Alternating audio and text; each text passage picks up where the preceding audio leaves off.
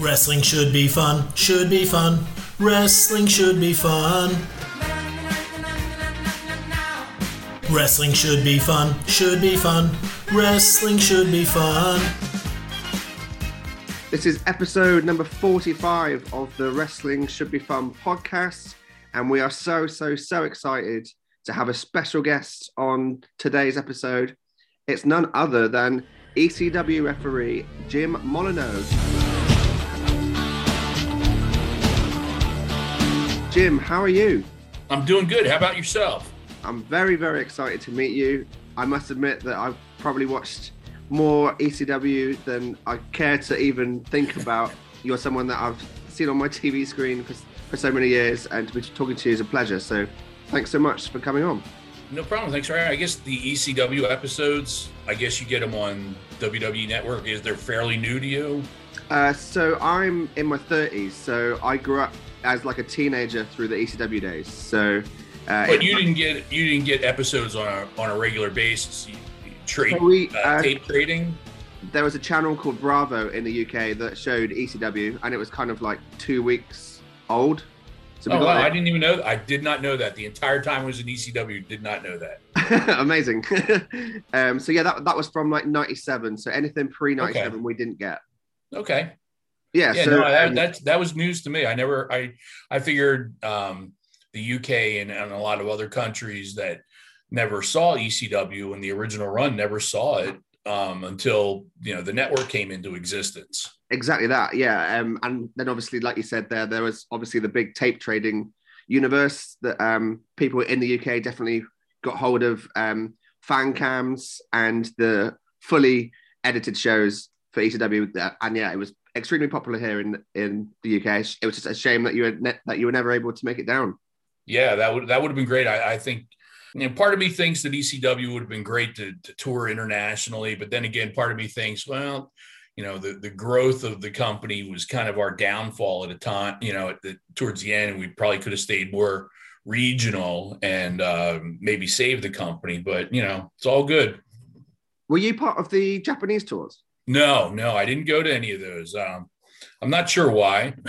Just plain old wasn't asked. And actually, none of our referees went, I don't think, unless maybe um, Pee Wee Moore did. He was very good friends with Sabu, so he may have gone. Right. Okay. Uh, but none of the the referees who were there on a on a more regular basis than Pee Wee. Pee Wee was in and out every once in a while. Um, okay. But myself and John Finegan, we weren't invited. Sorry to hear that, Jim. yeah, no, I would have loved to have gone. So yeah, um, we've got a whole host of questions from the team here at Wrestling Should Be Fun, and then also some fan questions. We don't want to take up too much of your time, so hopefully we can get through them all. Um, yeah, sounds good. No problem. Don't feel like you have to um, go too long-winded on any of these in that case. Um, but yeah, there's some really interesting stuff here. Hopefully the questions are to your taste, and if there's anything that you don't want to talk about, obviously just just say pass. That's okay. absolutely fine. We'll start off with pre extreme days. Was there much of a shift in styles from the tri state to Eastern with Larry Winters to Eastern with Eddie Gilbert? Um, no, not really. I mean, we had to learn the, the style of television that Eddie put together. Larry had done television, not really, I don't think it'd been the booker for television uh, with a group over here called NWF. Right. Um, which he had a huge feud with DC Drake and, and, they took it all over the country on the independent circuit at the back in the time. But um, and I had never worked television before, so it was all new to me anyway. No matter who was the the person in charge. Right. Okay. Actually, the real big change was Eddie to Paul. Right. In the way of doing television, because Eddie would come in with a, a long sheet of paper with three weeks worth of television on it with everything all set up and yeah. Paul would come in and just look around the room and see who was there and just start writing matches. Okay. Put the show together that way. So did that cause a bit of problems with the pair of them? Well, eh, no, because Paul had worked with Eddie on television before um, in the, the Continental promotion. Um, right. When Eddie was um, booking that, Paul had been there. So I, I'm sure Paul was used to his his style. And then when when Eddie left, Paul just took over, and um, you know it was it was his style. So yeah. And then in the early days when it was Eastern Championship Wrestling, um, you had many a legendary wrestling there. You had the likes of Road Warrior Hawk, Jimmy Snuka, Don Muraco. What was it like to work with those people? Oh, those guys are great. I, would worked with a, a, few of them before in in tri-state, uh, so it was it wasn't really that big of a thing to um, to switch over. Uh, yeah. I think that it'd been different if I had been with Tri-State and only worked with our local guys and never had a chance to work with any uh, bigger names or, or well-known names, uh, yeah. guys who had been with WWF or, or the NWA uh, at the time. But no, I, I, got a chance to work with those guys before, uh, or at least a handful of them before. So I was comfortable with working with them, no problem at all. Yeah, and I can imagine that um, they helped some of the guys that were uh, letter name in the locker room too. Yeah, yeah. I mean, they helped some of the the newer guy, the guys that had never done television before, kind of helped them. You know, make sure you, you know, work the camera. The camera's over yeah. here. It's always worked that. You know, so it, it was something new for for some of us to learn. There's a question here about Paul Heyman in terms of um, via Beyond the Mats. Um, we were lucky enough to see the um, impassioned like promo that he cut to the whole locker room pre barely legal was he the locker room leader that it looked like on that show? Yeah, yeah, because Paul wasn't in the truck. He didn't disappear into the production truck. He was there and and kind of got people who needed it um, ready for their match. You know, really talk them up and and make sure their heads were in the right place. Uh, there were guys who didn't need it, um, but he was there for for anyone who needed, you know, some emotional um, yeah. stability. Because it was again we had done television and you can always fix it at editing but now we're now we're live on television yeah, yeah. and everybody's looking for us to fail. So uh, it was really important that everybody knew exactly what they were doing and did not fail. Did you feel that pressure in terms of that you felt almost like there was that want of failure from people?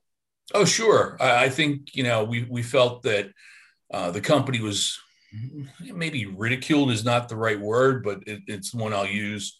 Looked down upon as you know a, a big disaster, and you know we're not deserving of of pay per view as opposed to the other two companies that had had big money behind them and you know worked in big arenas you know pay-per-view should be in big arenas and big lights and big you know, pyro and fireworks and everything. And we were we were something small. We were something different that nobody had seen before on pay per view. Yeah, definitely set you apart. It was down and dirty, and people loved it. yeah, I think it's one of the best pay per views we ever did. Yeah, and, it's the it's barely legal. The one where the generator almost died, right? Like just yeah, as, yeah. Just as we went off the air, probably about two minutes after we went off the air, yeah, blew. Amazing. So that obviously was the famous one because of Beyond the Mat that everyone was able to see it. But was right. that something that Paul Heyman would do quite often? Um, yeah, yeah, he was good at, at rallying the troops. Yeah. Um, getting everybody on on the same wavelength and and making sure that people weren't going into business for themselves. Right, of course, yeah.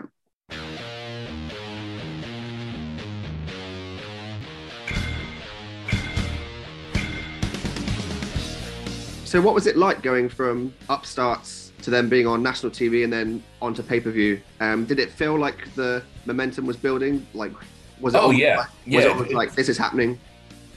Yeah, it was. It was a fun ride to be on. It was like when I started, I didn't expect to be on television, and let alone pay per view, and then a national television show with the TNN network. Yeah. Uh, even though that only lasted a year, but still, I, I had family all over the country. Had never seen what I do and some who didn't know what I did.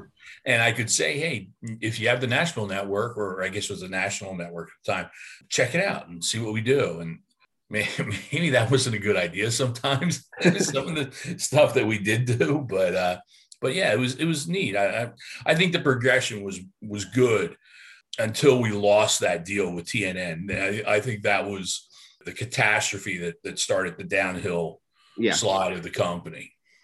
Yeah, I think um, as a massive fan of, of ECW, like my my personal taste, I think 97, 98 was the greatest for ECW personally. But yeah. Um, I don't know how you feel. Like, do you feel like had you been on TV and pay per view in 95, 96, when there was some more kind of like edgier stuff going on with the Raven and Sandman stuff, that maybe that would have got you even bigger? You know, I don't know. It, because it was ed- edgy, maybe we wouldn't have gotten TV. Maybe somebody would have seen it and, and said, wow, I'm, you know, man, we'll, we'll back off on the TV. Yeah, um.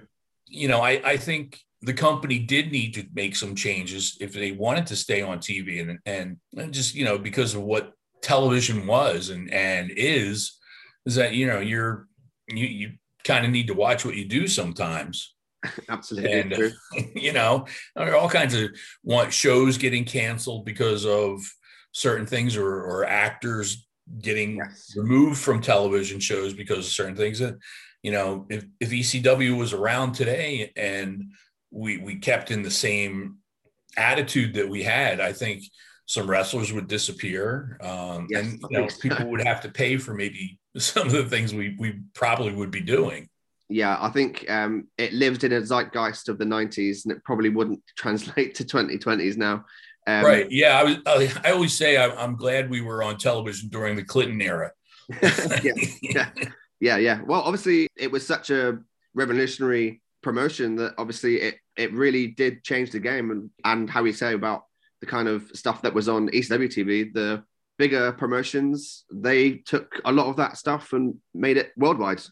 Yeah, I for a long time they they were afraid to take some of the things that we were doing and and make it their own and and they realized that maybe we, they should give it a try themselves.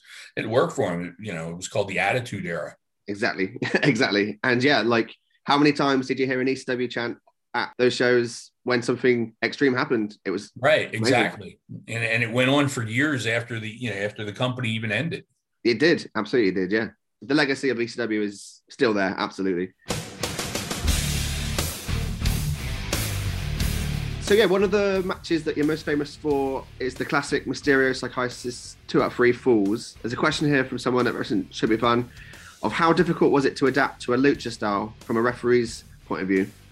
Um, I just had to be a little quicker on my feet, try to anticipate where they're going, and Yeah. and not be there, and, and kind of be out of the way. Otherwise, um, I think I did pretty good. I think I kept up with them. I think for, so too. for never working, you know, lucha style before.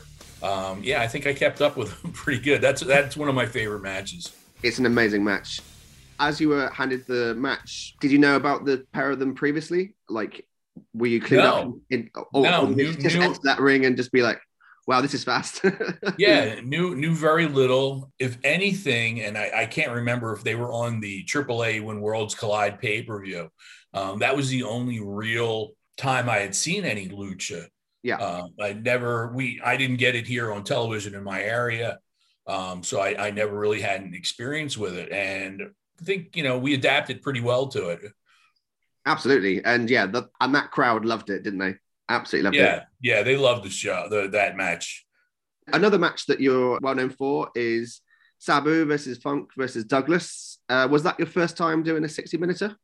Oh yeah, yeah. That that was. Um, I, I think that might be uh, my favorite match that I've Really? done with ECW of all time, just because it, it's so significant to the company. Yes. Uh, you had mentioned tape trading before. I think that this match was the most traded match ECW had for a long time um, Yeah. because it was so significant, meant so much to the company, and, and really put us on the national and international map. Absolutely. Um, so I'm, I'm really just luck of the draw that you know maybe maybe it was John Finegan handed out the matches to the referees, right. Okay. um, and it could have been luck of the draw that that I got the match, or maybe he didn't want to do a 60 minute match, or think it might you know, you know, whatever whatever the you know answer is, it was just pure luck. yeah. Um, yeah. And I, I, like I said, I love that match. And then obviously the promo afterwards, as you say, it was just iconic, wasn't it? Yeah, yeah. The the match and the promo together, it, it's a it's a complete package. Yeah, and that's pretty much what changed from Eastern to Extreme, and then you were off and away. Yeah, yeah. It was we were off and running there, and, and we ran with it. Absolutely, you did. Next one, Rob Van Dam's legendary undefeated streak with the TV title saw some amazing matches. At the time, did you think he was the best wrestler in the world at that point? Yeah. Ooh, I hope he doesn't listen to this. um, if if he wasn't, he was in what I would consider top five. Yeah. Uh, at the time, I was I was a big fan of of Eddie Guerrero, and I would have put him in that list too. Yeah. Dean Malenko um, was was on my top list, and I, and I had the opportunity to work with those two guys also. Yeah, Um, did, yeah. But yeah, yeah, Rob was definitely in in one of the the top seats, not only for ECW but the, the all the entire business. yeah. Um, those matches when like it would take him like four minutes to go around the crowd and clap everyone, and like people just absolutely swarmed to Rob Van Dam, and then he would put on the match of the night pretty much most nights. Yeah, it just felt like, yeah, he's the man, even though he was only the only the TV champion. Right. I mean, I did the match between him and Bam Bam Bigelow. Where I love that match. Yeah, Bam Bam lost, um, hit to him. Yeah. Uh, there's another one, Bam Bam, I loved working with. yeah, he Um, was but- incredible. and that was a, a great match too. yeah, I I personally love a match where it's like big man versus a fast guy. Like I just think that's a really good combination in wrestling. Right, but you need the right people to to be able to pull it off. Absolutely, yeah, And Bam Bam was perfect for that because he was probably the the best high flying big man ever. yeah, probably, yeah. Him and Vader probably the Yeah, other two, right? yeah, yeah. I would say so. I, I might I might give the advantage to to Bam Bam because I think he was a little quicker Yes, um, than Vader. But yeah, definitely. uh, It, I think if it was another big man, you name any big man, I don't think that match would have come off the way it did.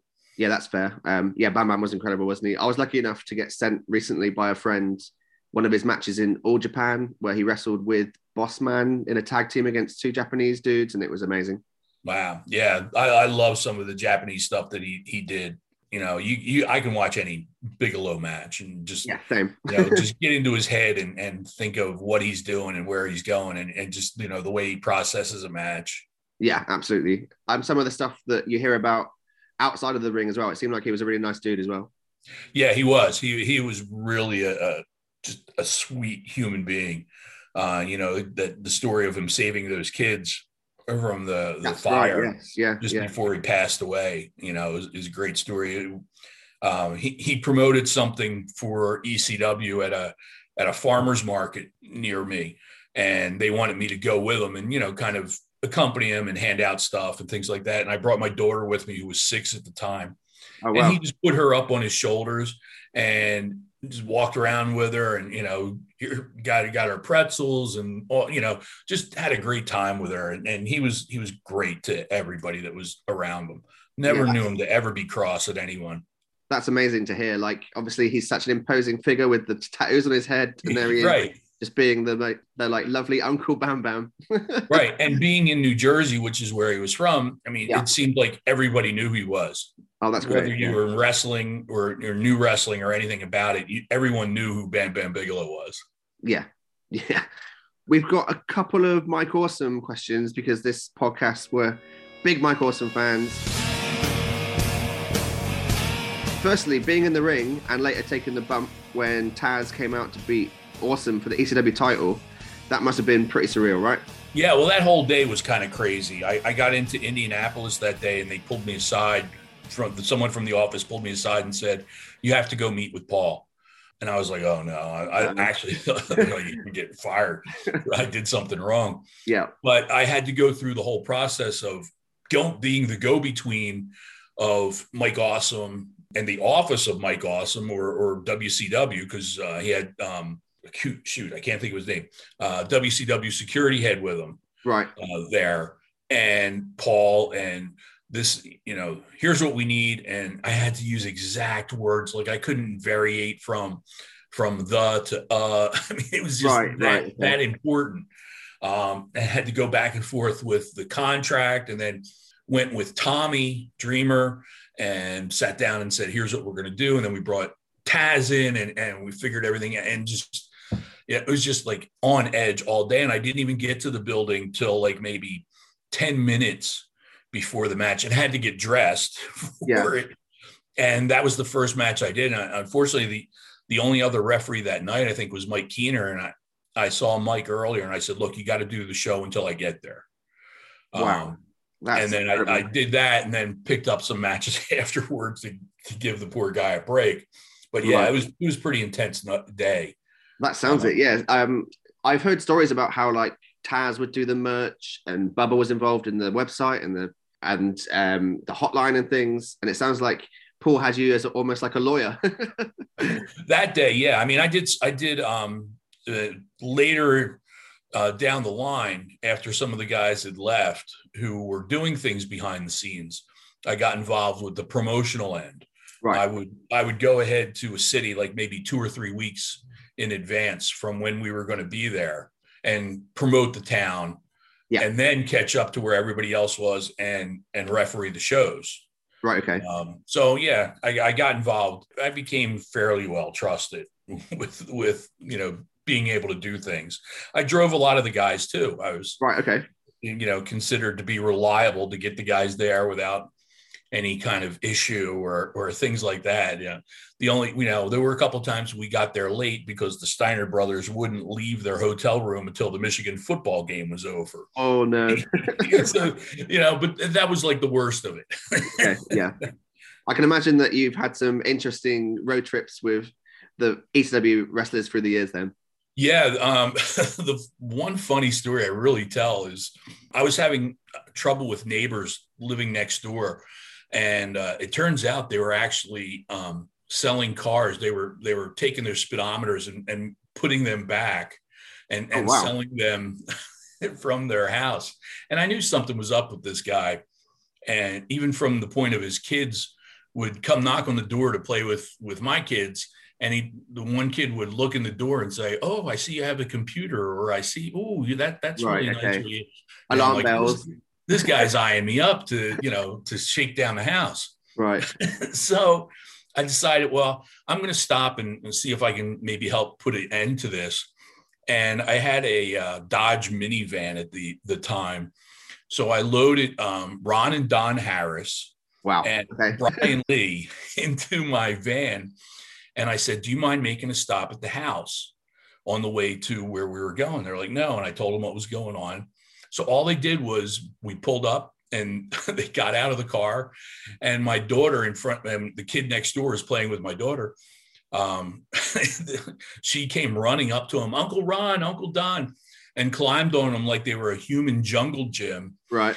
and and you know i just ran inside grabbed something and came back out and we took off and the next morning i asked my daughter what happened and she said that the, the kid asked who are they and she said oh they're my my dad's uncles that that we all they work with they're they're all wrestlers and never had another problem My God. while those people lived here next to me the Harris brothers as your bounty hunters. I like it.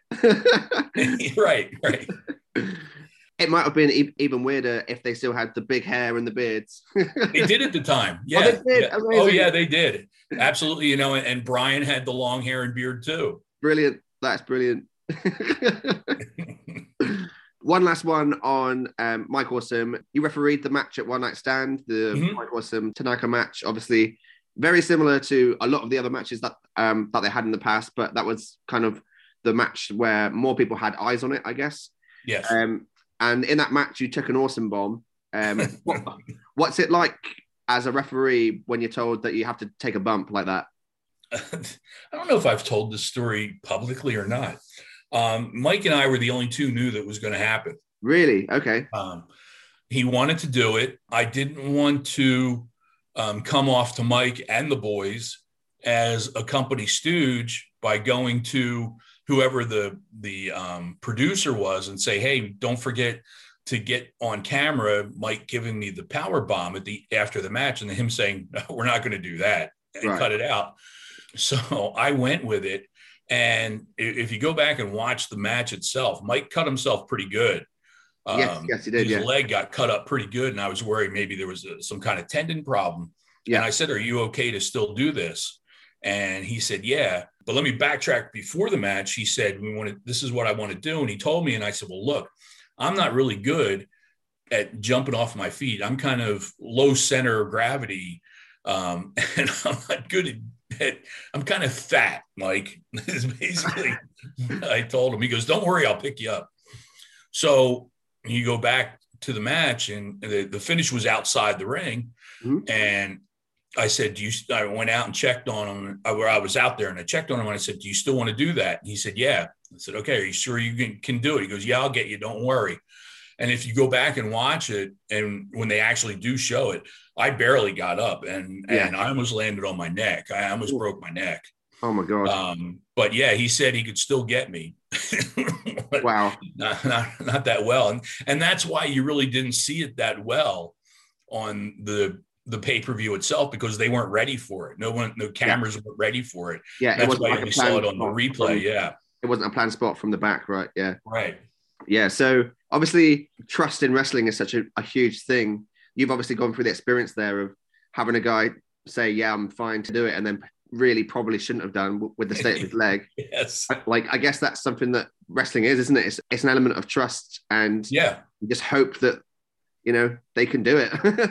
Yeah. That, that's something I'm I'm learning a little bit on on the indies that there's a lot of trust a lot of trust involved and it's it's odd because you don't see everybody for you know every week every night Yeah. where you know with a, company like an ECW or you know WWF you see people on a more regular basis and you know how they can trust each other yeah. and I'm I'm shocked at how well people trust each other on the indies you know they Oh yeah. they don't see um, each other all the time from like from our side in the UK, um, we had a wrestler over here who sadly passed away through suicide called Lionheart. And two or three years previous to that happening, he was in a match with AJ Styles and took the Styles clash and broke his neck. I okay I, I I think I've heard that story where he didn't position himself the right way yeah, yeah, yeah um, yeah. Like moves like that obviously are so trust involving. yeah And, oh yeah. absolutely As you say, like if it's not someone on the roster that you're used to wrestling and it's an indie match and it's a one off, like those things can easily happen, right? right Then there's two more for ECW. You were involved in the um, as a playable character in the Anarchy Rulz video game. What was your experience like? I have the sheet right up here. Um, yeah, that was pretty neat. I, you know, I'd never anticipated, you know, doing something like that. Nobody had included referees exactly. uh, Yeah. in games. So um, we went to the acclaim offices up in New York, and and they, you know, did all the filming that they have to do with the the cat the. Um, Like scanning. the, yeah, the scanning and the 360 cameras and, and Amazing. doing the voiceovers. Yeah, that was pretty neat. That was fun. Like you say, how um, at some point through the upsurge of ECW, you were able to kind of show your family and friends what you do. It must be amazing to turn up and say, "I'm in a video game."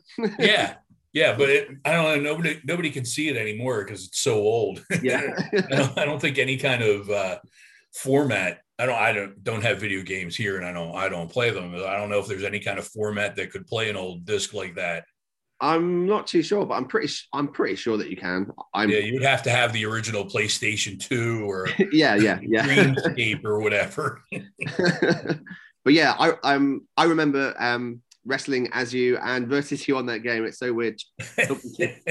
yeah you had to you had to win the ecw title as right. rhino to release my character Yeah, that's right. and then the last one that we've got for ECW was ECW ran for roughly eight years as Extreme Championship Wrestling. Just like other upstart companies, do you think they simply run out of steam, or do you think that you might have carried on if the money was there? Oh, I think we would have gone on if the money was there. I, I think Paul had the desire to keep it running. I don't know many how many people would have stuck around if even if we got to where we were, where it was so low, and Yeah. he all of a sudden showed up with you know a boatload of money to keep us going. Um, I don't know how many people would have stuck around. It I, it would have been a, a different product, and, and probably forcibly because of having to use a lot of different talent. I think we we probably would have lost Rob Van Dam Yeah, and, and Jerry Lynn, um, just because you know, even though the money was there, they're like, eh, had enough. Yeah, yeah. Um, you know, but we had guys coming in that I think would have had careers big enough to run the company to keep the company running. Um, C.W. Anderson, Yeah. uh, Christian York, and Joey Matthews as, as a tag team. So I, I think a lot of younger guys like that could have kept the, the company rolling. Yeah. I must admit that those later ECW shows, the the wrestling itself holds up. Like, I, like oh, absolutely. Chilly Willy was one of my favorites. He was uh, incredible, incredible yeah, I loved him. I was thinking about him recently as to, as to why he didn't move on to WCW or WWF. I guess it's just just one of those things. I guess. Well, honestly, uh, um, he did go for a little bit, and I might have this backwards as to timeline as to what happened. But um, when 9-11 happened, he um, re-enlisted uh, from what Oh, I really? remember. Yeah, I believe he got, and he may have gotten hurt, not in battle, but he, I think he probably did. I think he did something to his knee, tore his knee up pretty good. Right. Okay. Um, but I, I might be wrong with the storyline. It's not really my story to tell, but I know he did. I'm pretty sure he did re-enlist Right, okay. after 9-11. Yeah, as you say, um, I was a big fan of his. Yeah, and he's running a school. I believe he's running a school and maybe a promotion uh, now in the Philippines. He, he moved to the. Philippines and he's involved in something there.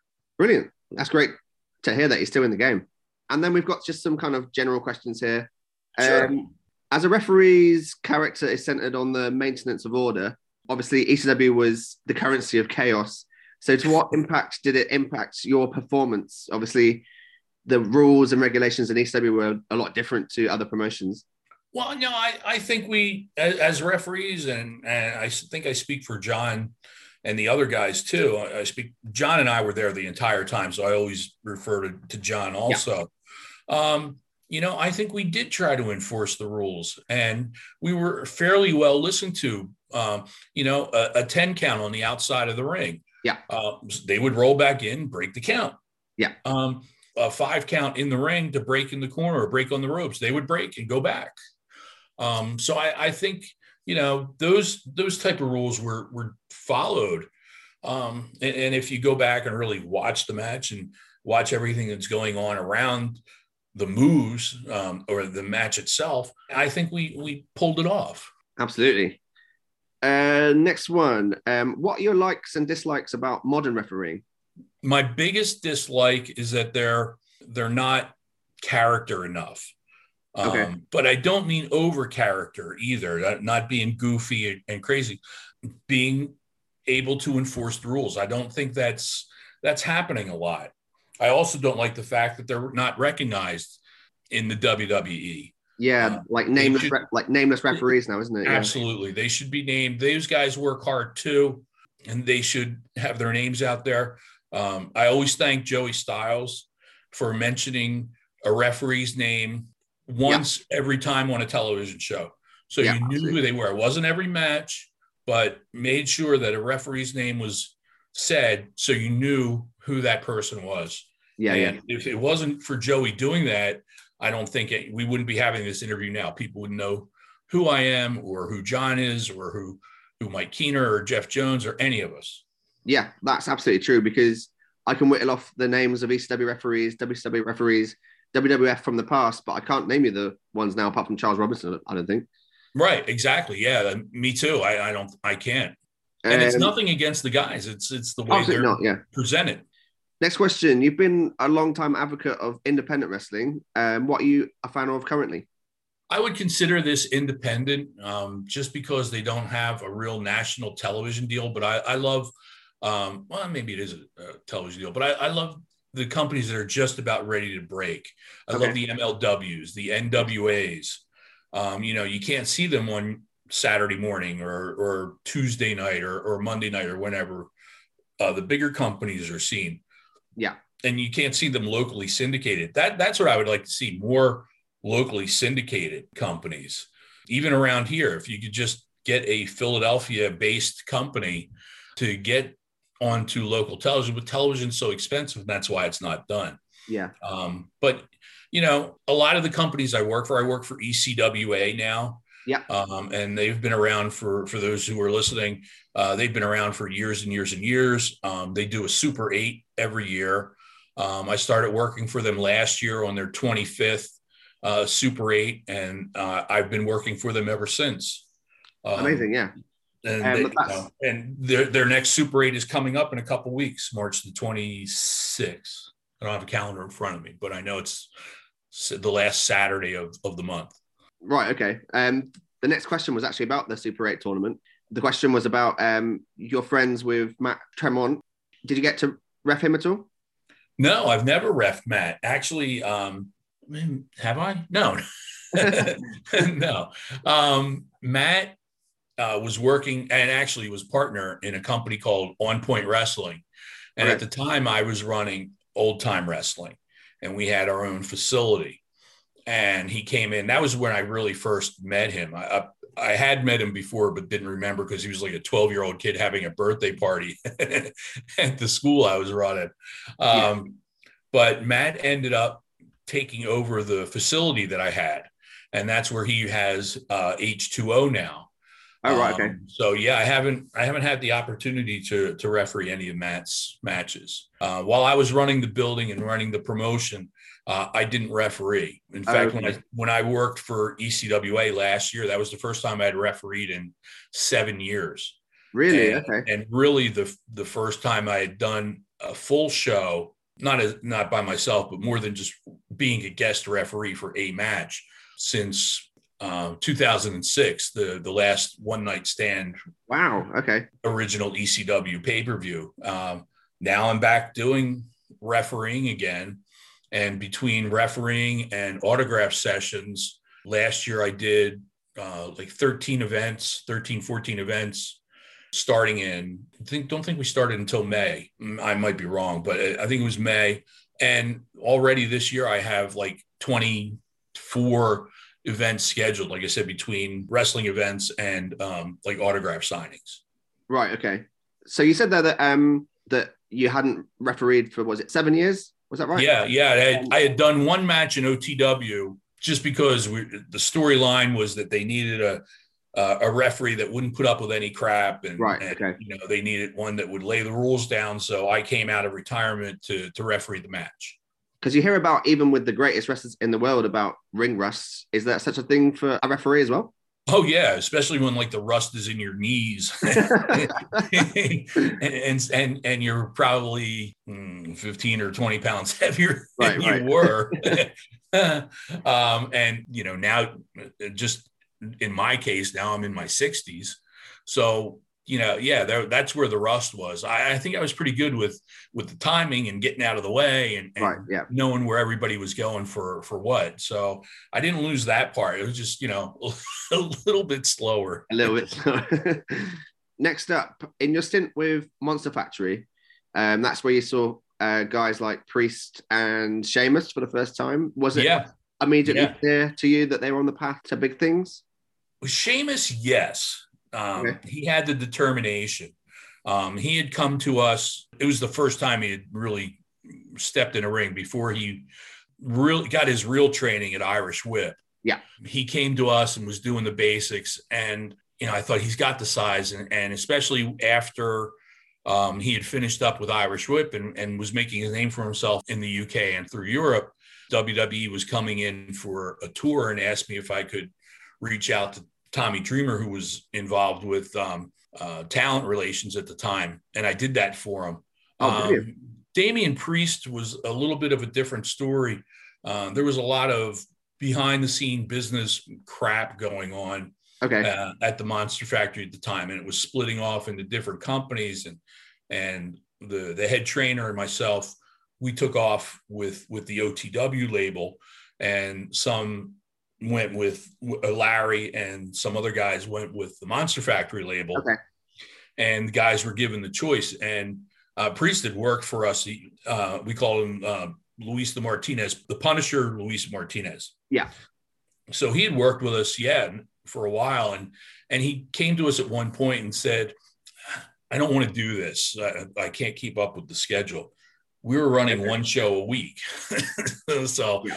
uh, I don't know if that was that hard of a schedule, but okay. He was young at the time, and and he was working at clubs in uh, in the Atlantic City area. So he went off, and we went on our own, and those guys went on their own, and then he showed up over there, Yeah. uh, kept with with the Monster Factory name, and that that was that worked out good for him. Yeah, it did. Yeah. Obviously, those two wrestlers are now at the WWE, kind of in the upper mid card. Right. Um, but it's quite an interesting path that both of them took because obviously Sheamus was kind of skyrocketed almost straight away through ECW and then became world champion almost what a year into his stint, Yeah. which must have been amazing for you as you were someone that helped him get to the WWE with that Yeah. phone call with yeah, actually, the the biggest thing I did for him, his career, was his visa was about ready to run out, and I said, "You better go home." Right. or, or or if you do want to come and work for the WWE, and you're you're if you have visa problem, they'll never take you. So Larry, I think, was kind of mad at me for sending him away because he saw money in him, but it was the right thing to do. And obviously, him calling me and asking for uh, a little help with coming with uh, keeping in contact with the WWE. Yeah. Um, I think it was the right move. I think But we, you know, we we trained other guys who have who've reached their goals too. QT Marshall, who's with AEW, Nick Comoroto, who's with AEW, uh, Brian Johnson, who was part of Ring of Honor, and he's now working on the Indies. And I'm hoping, knock on wood, he's going to show up at AEW too. Um, so yeah, and when I was at the Monster Factory, we had Tank Toland, who was one of the, if you remember on SmackDown, they had the the Chippendale impersonators, Yeah. Dicks. Uh, he was one of them, and and Cliff Compton, who was um, Domino. Domino, Deuce Yeah. and Domino. Yeah. So yeah, you know, knock on wood, I helped a, a lot of guys get to where they they want it, and I th- I hope that's the legacy I'm remembered for more than anything that I was able to contribute to people getting to where they want it. yeah, that's that's so lovely to hear those stories. And yeah, I think that you should be very proud of yourself for it as well. Yeah, I, I you know, I my career as a referee, I don't look at that as as being important. Uh, I look at it, you know, I was able to give back to the business that I love. Yeah, and I'd like to thank you as well because I love Sheamus matches. I do too. Next up, uh, what's the most scared that you've been in a wrestling ring? Hmm. I don't know if I've ever been really scared in the ring. Um, maybe maybe cautious and ready for anything to happen. Right. Um, there were a couple of times in buildings. Um, wasn't necessarily the match; it was the crowd. Really? Right. um, where I was like, these guys are going to riot. Yeah. and we we did cause a few riots here and there, uh, or or at least I was in the ring when a few riots started. Yeah. Yeah. I can imagine. Um, I've never been part of a crowd like that personally, but I've heard from like, especially in like the 80s and, and early 90s, especially in places like Puerto Rico, it seemed like some pretty sketchy crowds. Right. Well, if if you remember the opening of ECW when they're throwing the chairs in the ring, Yeah, that's that's I'm- Foley, right? right? I'm under the ring No way, really. because the chairs started coming, and there was no way to get up the aisle, and I was just afraid of getting hit with a random chair. So I crawled under the ring and waited till they were done. Wow. The match was know that. over. So I mean, there, there's no reason for me to be there. I did not know that. That that must have been a weird few minutes for you. yeah, the, the timekeeper knew I was under there, and when it was clear, he lifted up the skirt and goes, like, "You can come out now." You can come out now. and then the last one for the general questions: Have you ever worked in the UK and now you're taking bookings? Is that something that you'd be interested in? I've never had the opportunity. I would be interested, but I'm just I'm really bad on flying. Right, Um, okay. Not that I hate flying, I just can't sit still Right. long enough.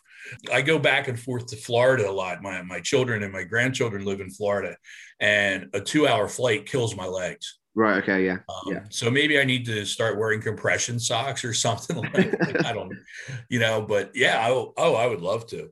I because I'd um, love to come. I'm a big British music fan. So Okay, yeah. not take the opportunity to come over and, and do a match is great, but I'd love to, you know, you know, walk across the street at Abbey Road. And, Oh yeah. Yeah. Yeah. You know, maybe if I could go to Liverpool and see the cavern and all that kind of stuff.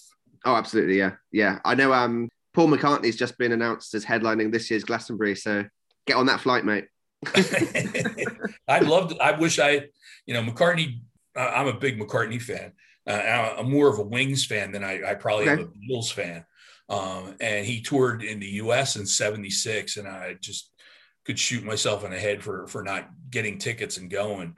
Um, Oh, yeah. that, that's one of my favorite live albums, Wings Over America. Just some of the stuff that they did, and he had Denny Laine playing with him, and Denny Laine did um, "Go Now," which is a great Moody Blues song. Right. So, Okay. yeah, yeah, I, I, I'm a big McCartney fan. So yeah, if you can get me McCartney tickets, I'm there. I'll see what I can do, Jim. Thanks. so is the um you mentioned the previously about Irish whip wrestling, so you obviously clued up a little bit on UK scene a little bit. Um, are you able to catch any independent stuff over here? No, not really. I, you know, I don't watch that much newer stuff. Okay. Um, I was watching some of the things here in the U.S. Um, there was um, SWE Fury, which was a company out of Texas. Okay. Uh, they were putting their whole shows up on on YouTube during the pandemic. Um, so I was, you know, watching a new show every week with that. But I'm more of a, a person that goes on YouTube and, and finds old stuff. Uh, someone just a couple of weeks ago put up a bunch of old Mid South wrestling stuff, house show matches. Oh, wow. And I was like, wow. And it's all things that I loved Midnight Express, Rock and Roll Express, fantastic. So I'm, I'm a big tag team fan. They were three of my favorite tag teams to, to see work. Butch Reed against, you know, Terry Taylor against Ric Flair, the Von Erichs against uh, Chris Adams and um, Gino Hernandez from Tulsa for for them. Um, so yeah, that that's that's the stuff I'm really concentrating on.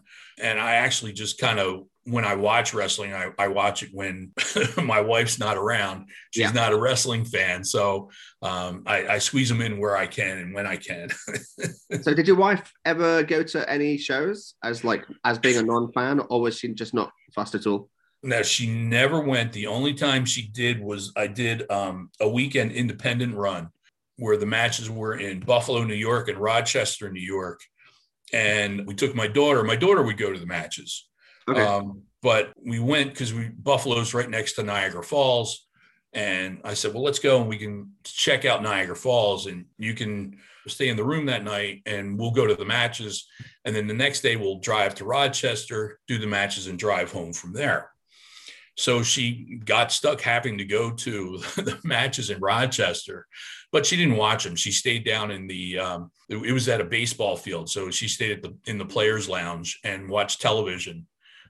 and I went and did the matches, and we got out of there. I can that's imagine the that. closest. Yeah, I can imagine that um, she would have seen some sights and sounds had you gone backstage to ECW. Well, she, the, she's sitting in the in that players' lounge, and Mick Foley was on the show, and he came and sat next to her. and uh, she said, I can't believe I, I sat there and watched television with him. And I said, Well, look at it this way is that you just watched television with a New York Times bestseller. yes. and apparently a Santa Claus as well. yes. so now it's just five questions that we um, put out on on our social media. Um, so, so some fans of the podcast just asked them. So the first one is from 2000s WWE on Twitter. What was the craziest interaction that you had with a talent? Ooh. Hmm. I, I really didn't get involved with a lot of the crazy stuff.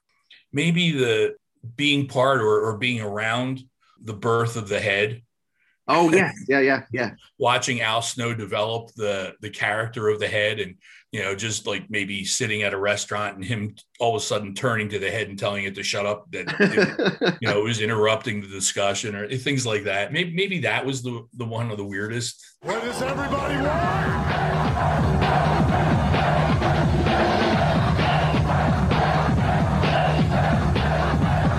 This whole thing with the head has gotten I didn't get too weird and that's um, another great version of good British music. yeah I love that song. yeah, Breathe. yeah good song great great song perfect song for him Yeah, it was great. Yeah, that was one of the first shows that I think we got on that program Bravo here in the UK, and I was watching all those guys with the cellophane heads, and I was like, "This is this looks like the place that I want to be." yeah yeah we we we, uh, we were the wrestling mosh pit Yes, yeah, yeah. Next one is from Kyle Deemer, and he asks, "What was your favorite New Jack story?" hmm Obviously, we hear the crazy side of New Jack, but having seen that Beyond the Mat documentary as well, he, like he comes across as such a kind of charismatic guy. Yeah, there was Jerome and there was New Jack. Yeah.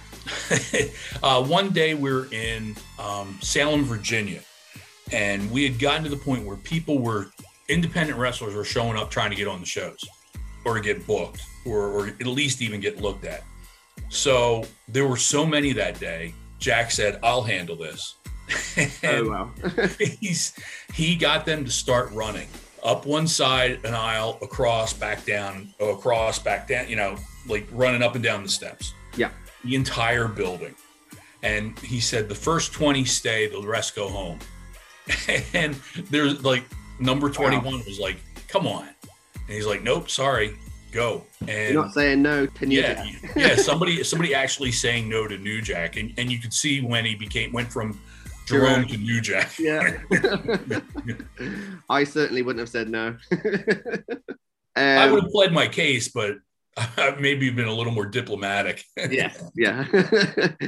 Next up, we've got Handsome Nick asks. I think you've actually answered this in a way, but maybe you can add a few more. Uh, your favorite match that you refed? yeah, the you'd mentioned the the 60 minute match with with Sabu and and Shane and um Funk. what did- Funk. Why did I draw a blank? Um, uh, Van Dam and Bam Bam. Um, the two out of three falls with with Mysterio and uh, Psychosis. Um, any of the Malenko Guerrero matches I did, Oh yeah, absolutely are, are on the list. Working with Jerry Lynn and Lance Storm. oh Um, I love work- those guys. Yeah, you know, Lance, Lance and Justin Credible as a tag team, working with whoever they were working with, working with Justin Credible. As a referee in a company, as opposed to on the independents, you get close to the guys. And if you're good or if if you have a great relationship with certain people, they'll ask for you to referee or they'll hope that you'll referee. Yeah. Um, PJ, Justin Credible was one of those guys. Good you got my match. And and we fed off of each other. We knew i knew exactly where to be for certain things that he was going to do and i could see the setup. Yeah. so yeah it, you know it wasn't as much of the match as as the relationship with the guys and and making them their match better. Yeah, um, i'm not supposed to be known as you Exactly, know nobody's supposed to know who what matches i did you know it's something you have to research it's not something you have off the top of your head oh jim did that did Yeah, blah yeah. blah blah blah and this Yeah. and this and this if i tell people i did the the match between bam bam and rob van dam for the the tv title when rob won the belt they're like oh you were that referee i was like good i did my job yeah, yeah, yeah. Brilliant. But we do want Joey Styles to name check you. yes you, I mentioned there, uh, Justin Credible. I absolutely hated Justin Credible as a like in the way that you should in terms of being a heel. That whole thing where he did with the Sasuke's mask and stuff, I was like, I hate that guy. well also also with um interrupting the 10 bell count for uh, dreamer's grandfather oh my god, yeah, I was like, oh, I mean, Yeah. uh, and that was done in the arena, you know. So that that really because there was an emotional connection between wrestlers at the arena and at the arena, the folks in the arena, yeah, yeah, um, and so you know, like that. If you also look at um, Shane Douglas when he pulled uh, Gary Wolfe Oh, by with his the- collar, with the halo, yeah, the halo, yeah. I mean, the place there were people there ready to climb over the the railing. yeah. Um, so yeah, it's yeah, something that I think is missing a little bit in modern wrestling, like that genuine hatred for a heel. Right. I, I, and it's that that realism hate. Um, I, I thought MJF had lost it when he cut the promo uh, a couple of weeks ago, where you know this is the reason I am the way I am. Yeah, But then last week when he he started when he when he bloodied up CM Punk, I was like, Yeah. yes, he's got it. That he suckered us in, and now boom, yes, it, absolutely. it was perfect. yeah, that um that current storyline is oof, that is brilliant Yeah. pro wrestling, isn't it? Yeah that that's that's the guys knowing what they're doing um, and maybe a producer or a writer or somebody coming to them and, and saying hey we want you to do this and them going no that doesn't make sense Yeah, yeah. um, they're, they're two guys that can get away with doing that Yeah, absolutely. Very, very talented people. Just two more for you, Jim. Again, thanks so much for your time. Did you envision ECW becoming such a big part of the wrestling zeitgeist that comes from our audio guy, Phil Stopford? No i thought we were just going to be a small local company maybe local television never saw us growing to the point that we did and also never thought we would be as legendary as we are you know like you said before with people still chanting ecw at, Yep. at shows Um, so yeah, no, it was never expected. Last but not least, somewhat embarrassingly, this is actually my question. um, so one of my favorite things in wrestling is when like a crowd manages to change the like side of a match where for, where for example WrestleMania 18 Rock and Hogan it was very much that Hogan was the heel but the crowd was so into Hogan that they flipped it and Rock wrestled as a heel. Did that ever happen in a match that you've had? I don't no I don't think so. I don't think um, any of the ECW matches went that way. Um, there may have been a flip after a match yeah um, yeah no I don't think there was ever ever a, a, switch in a match. There was always extreme love for one guy or extreme hatred Yes. for, for the other side. yeah Uh, it was it was tough to. I mean, there may have been people in the crowd that you know booed the the wrong or cheered the wrong Yeah, guy or whatever. But um, yeah, no, I don't think we ever did anything like that. That's that's something I'd have to go back and look for. maybe that's just a sign that the booking was very good Could be, but there's nothing wrong with that. I mean, that, the the fact that those two felt the change of the crowd and went with it, as opposed to fighting the crowd, Yeah. and and, sticking with what they were told to do, uh, if that's what you know the situation was. But yeah, if you go with the crowd and you get the crowd behind you, uh, the crowd was definitely behind the, the switch there, yeah um, yeah and and go with it, and it worked, and it, it paid off. Absolutely. So that's it for all of the questions from Wrestling Should Be Fun, Jim. Is there anything that you would like to plug? Um, actually, I'm, I'm on social media, but I'm only on um, Twitter. So I'm, uh, it's at Jim Molineaux. It's and J I M M O L I N E A U X. Twitter's the only thing I do. Um, and I also have a line of parody T-shirts. Oh, really? Um, yeah, we, I, I took some classic or well-known T-shirts and turned them into referee offerings. So, Brilliant. like we have Refamania's Running Wild. Uh, we have instead of Austin 316, we have referee 123. Uh, we, we have the referee club instead of the Bullet Club. Uh, and we have the, the one that seems to sell the most is EC Ref and W. Fantastic. Love that um, um, but they, they're at um, TeePublic. So it's at teepublic.com. This is long. So let me, let me do it again. At, it's teepublic.com slash user slash extreme dash referee. Got it. I'm sure that um, that, that uh, if, if you go to my Twitter, which is easier to find, you're, you're you'll see links to it. Yeah, yeah. All right, Jim. Well, thank you so much for joining us. And please, um, if you would like to come back on at, at any point later in the year, let us know. Yeah, anytime you need me, I'm here to to help the the fans get through what wrestling is like today. Absolutely. All right, Jim. Thanks very much for joining us, and we'll speak to you soon. Sure. Thanks for having me. And I always say when I sign off, peace and love. Peace and love to you too, Jim. Speak to you soon. Wrestling should be fun, should be fun. Wrestling should be fun. Wrestling should be fun, should be fun. Wrestling should be fun.